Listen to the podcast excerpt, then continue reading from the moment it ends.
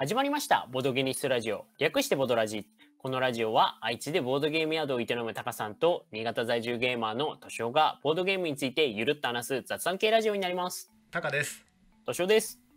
え今回アサラっていうボードゲームを紹介したいんだけど知ってる？おえー、っとあの塔をなんか立ててくボードゲームでしたそうそうそう。やったことある？ほうほうほう。いやあれちょっと気になってたんですけれどもやれずに今いるゲームになりますねこれねめちゃくちゃいいジレンマゲームっすね。あジレンマゲーム好きですよ。えっとねもともとすっごい気になっててそれはなぜかっていうと放課後サイコロクラブっていう漫画知ってる？ボードゲームの漫画。あの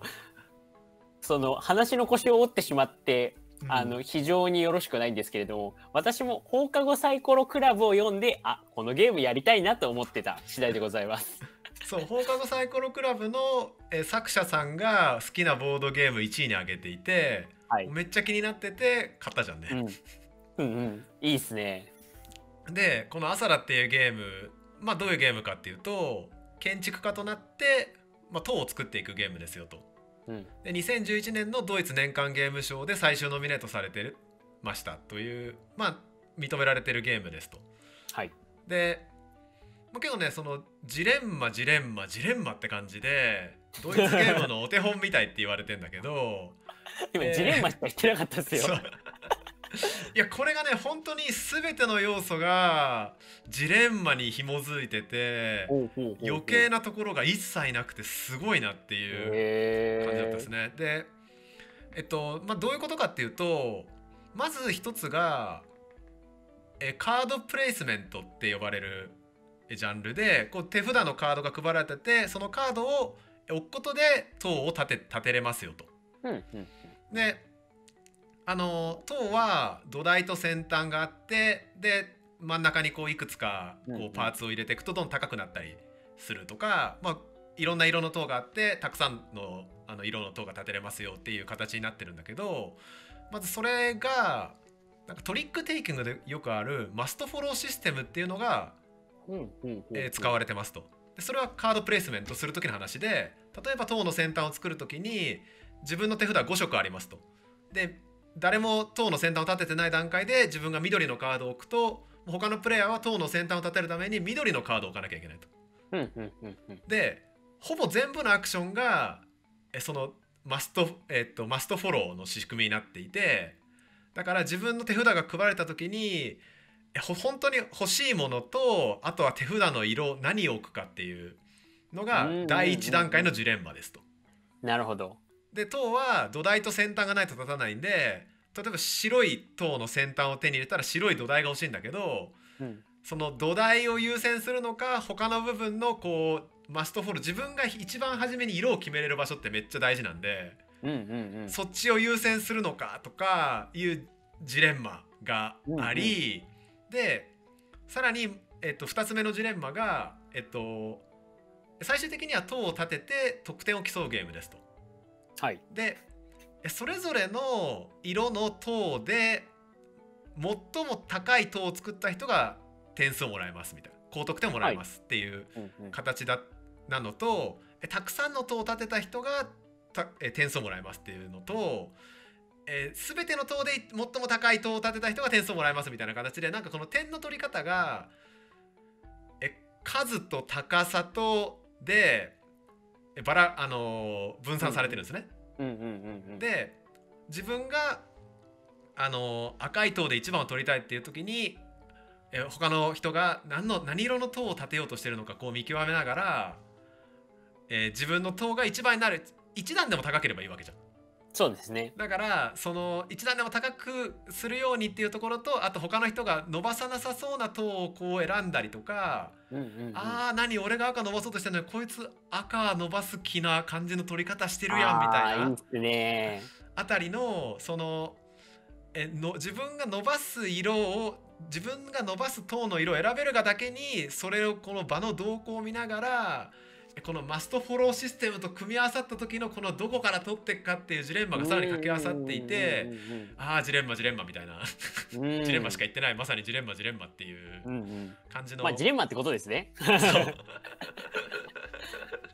っていうのがねすごくよくできてて。うんうんうん。で最終的にはね、あのまあ、そういう細かいジレンマを競っあのくぐり抜けながら塔を立てていくんでそんなに点差つかないようんうんうんうん。だからなんかえ盤面を見渡してなんかその時にあの他の人と競合しないようなものをうまく見つけれた人が勝つ形になっててそこら辺がねこう初心者から上級者までなんかあんまり差がつかず和気あいあいとできるのも非常に良かったです。ああ。いやでもやっぱあれですよね。その陣取りでも、そのまあ高さ勝負でも、マジョリティ争いでも、やっぱりそのいろんなゲームでありますけれども、やっぱそのマスト、えっ、と、そのトリックテイキングのマストフォローシステムがあることによって、ある意味それって稼じゃないですか。うんだからやっぱりそのあいつも自分と同じあの色を狙ってるかもしれないとかうん果たしてこのシステムでこの色を出していくことによってこの塔の色はあの競合のあいつに勝てるかどうかっていう部分でやっぱり勝て勝てた時はやっぱり普通の他のマジョリティ争いよりもなんかそのマストフォローっていう枷がある分なんか喜びもひとしおな感じがしますねなんか聞いてて。そうそうなんかねこのカードプレイスメントのマストフォローのところと自分が狙ってる塔でたあのちゃんと高さを勝ち取っていくっていうなんか2つのね細い道細くはないんだけどなんだろう2つのこう道を通さないとちゃんとこう得点が重なっていかないんでそこがね気持ちいいですよねやっぱね通っていくと。でこのゲーム、まあ、なんで結構初心者から中級者向けの中量級ゲームになっててで言語依存もないわけよ。はいだからまず、えーやりやすい。はいで塔のあのパーツをこうと、えーどんどん取っていくにあたってのコストとかも色ごとに統一されててもう非常にシステムが分かりやすい明瞭。うんでジレンマがもう前面に映し出されててそこら辺のねなんか完成度が非常に高くてお手本と言われるのがよくわかる。うん。確かになんか最近のゲーム、めちゃくちゃ要素多くててんこ盛りで時間たくさんみたいなのが、なんか結構傾向として多いような気もしますけれども、対照的にいいですね。そう本当ねなんかよくできたドイツゲームって感じがしするんよね。なんでなんかね重々重々っていう感じのこのご時世だけどこういった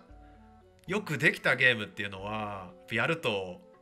感動するよねなんかね。感動までしちゃいましたか？いやあのー放課後サイコロクラブの作者が一押ししてるだけあるなっていう。ゲーム性になってたんですよね。はい。で、まあ、このゲーム逆にあの向いてない人あんまおすすめしない人っていうのが、まあ、ちょっと朝の特徴としてテーマ性が薄いかなって思う部分があって、まあ、塔を立てていくっていうあの話なんだけど結局そこはなんかなんで塔をたくさん立てたら点が高いのとかた高いまあ高い塔の方は分かるけどなんかそこら辺はそんなにこうあのストーリーにがあって、うん。で行動してるわけじゃなく、ないので、まあ、そこら辺そのテーマを重あの重要視する人は、まあ、ちょっとおすすめはしないけど ゲーム性、このゲーム自体の仕組みとかシステムが非常に良いのでそっちに魅力を感じる人はもうぜひやってほしいなっていうゲームでしたね。うん。大丈夫です。少なくとも多分これをお聞きの方々はあのゲーム性を重視する方がしかいらっしゃらないはずなので、そうなのかな？まあそれはちょっとよくわかんないけれども。うんうん。まあでもゲーム性大事よねやっぱね。でデザインも結構いいしはい。あのまあ今聞いてですねこうそういう初心者もと上級者のにそこまで差がつかないジレンマゲームを求めてる人がいたら、えーぜひやってみてください。はい、はいありがとうございました。ありがとうございました。